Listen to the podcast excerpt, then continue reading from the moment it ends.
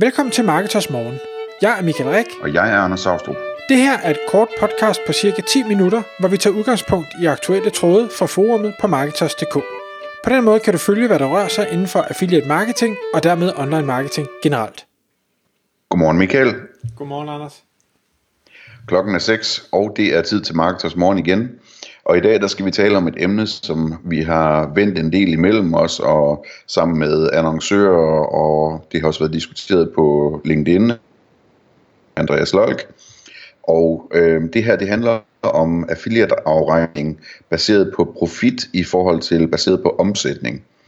Og man kan sige, at affiliate-afregning er jo normalt en, en kommissionsprocent, der er baseret på omsætning, men der er en debat i gang omkring, øh, om der kan være fordele ved at skifte til en mere profitagtig afregning, altså en, en, hvor man deler profitten med affiliaten, i stedet for at dele omsætningen med, profi, med affiliaten.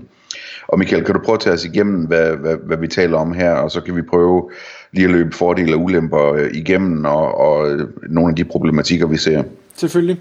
Det er et super spændende emne, og det er derfor, vi tænker, at vi bliver nødt til lige at behandle det. Det øh, giver jo som sådan set ovenfra og fra en webshops synspunkt, så giver det jo okay mening at sige, jamen, hvorfor kan jeg ikke nøjes med at dele ud af min profit, i stedet for at dele ud af min omsætning. Fordi jeg har jo nogle gange varer, hvor min profit øh, måske er, er meget lav. Det kan være, at den er ikke eksisterende. Det kan være, at den endda er negativ.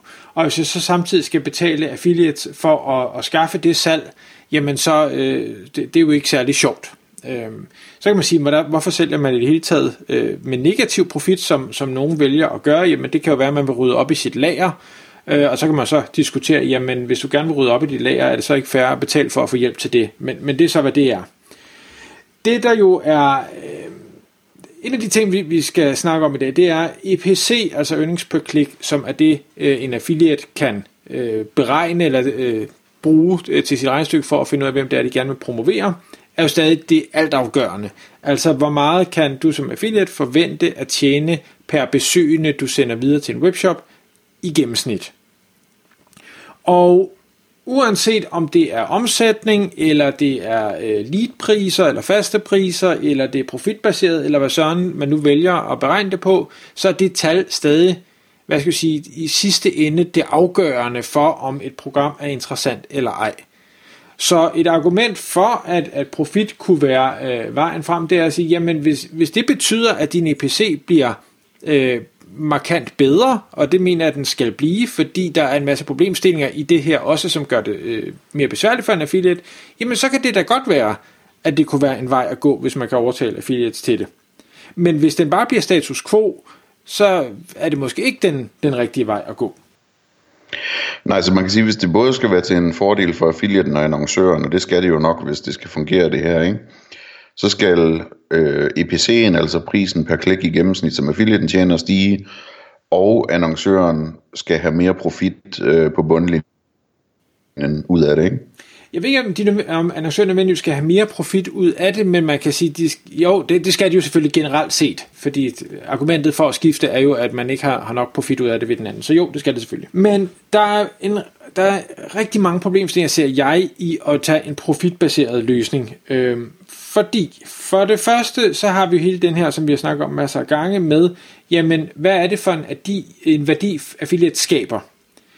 De skaber et salg, ja, de skaber øh, noget trafik, de giver noget branding, de, det, hvad hedder, de kunder, eller, hvad hedder det, eller besøgende, de sender forbi, hvis de vælger at blive kunder på et eller andet tidspunkt, uanset om det så tilfælder affiliaten eller ej, det har en, en livstidsværdi, som en shop skal forholde sig til, og trafikken øh, vil forhåbentlig også på shoppen blive konverteret til en eller anden form for, for sign-up, enten ved køb, eller øh, ved en eller anden øh, pop-up, hvor man tilbyder øh, den besøgende et eller andet, og det vil sige, kommer på et nyhedsbrev, som så senere kan bruges til at konvertere. Branding og livstidsværdien og, og sign-up-værdien øh, er der ikke mig bekendt ret mange annoncører, der regner ind i øh, hele regnestykket, når affiliates de skal kompenseres for deres arbejde. Øhm, og, og derfor så, hvis man går over til pro, den profitbaserede, jamen så øh, har du samme problemstilling at sige, jamen, øh, har det virkelig ikke nogen værdi for dig som shop? Øh, lad os nu sige, at du sælger varen til det samme, som du har købt den for, altså der er nul profit.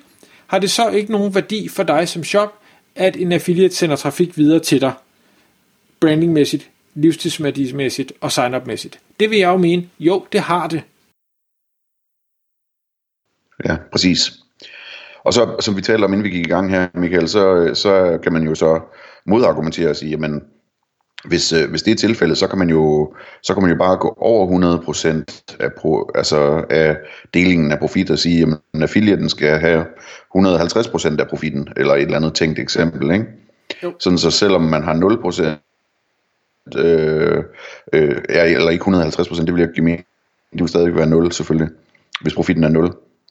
Øh, men man kunne godt lave en eller anden udregning, som, som så gjorde, at, at der ligesom blev lagt noget oveni, sådan så man, man giver noget til affiliaten også. Men, men så er vi jo lidt tilbage til, at øh, man reelt set ikke styrer efter profitten, man styrer efter noget andet, og så kunne man vel lige så godt bare styre efter omsætningen, ikke? Jo, lige præcis. Så er der øh, en anden øh, udfordring i det her, fordi der var selvfølgelig en dialog, øh, og det var så øh, på, på LinkedIn omkring det her med, jamen den her profit, øh, som der skal være på de enkelte produkter, hvordan skal den blive synlig? Øh, fordi der er jo ikke nogen, der har lyst til at skrive på hjemmesiden, øh, at øh, hvad hedder det, nu øh, sælger der det her produkt for 500 kroner, og jeg tjener 300 kroner på det. Øh, det. Det tænker jeg ikke, der er nogen webshops, der synes er en god idé.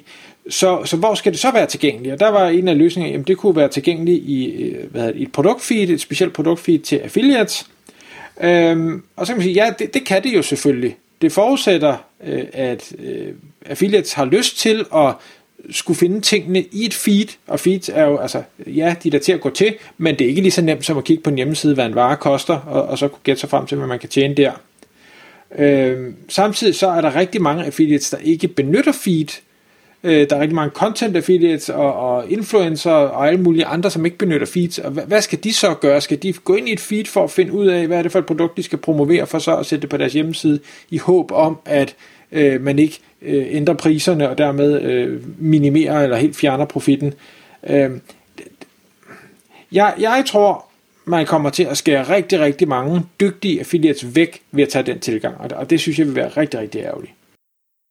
Ja, altså lige i forhold til det her med feed øh, og så videre, man kan sige, der kunne jo laves tekniske løsninger fra affiliate-netværkenes side, sådan så man via sin Chrome extension eller et eller andet kunne se, hvad provisionen var lige præcis på det, det her produkt, ikke? Men, men, men det, altså, der, der er også andre udfordringer øh, med det. Og en af de ting, som er, er rigtig besværligt, det er det her med dels at kommunikere, hvordan man regner profitten ud, og dels hvordan man faktisk regner den ud. Øh, og, og det ved jeg, du ved en hel del om, Michael, hvordan, hvor, hvor problematisk det er at finde ud af, hvad profitten faktisk er, ikke? Jo, fordi øh, det, det er jo fint nok at, at sige, nu skal vi prøve at tage en mere profitorienteret tilgang, og det er rigtigt, hvis vi kun vælger at sige, okay, hvad sælger jeg en vare for?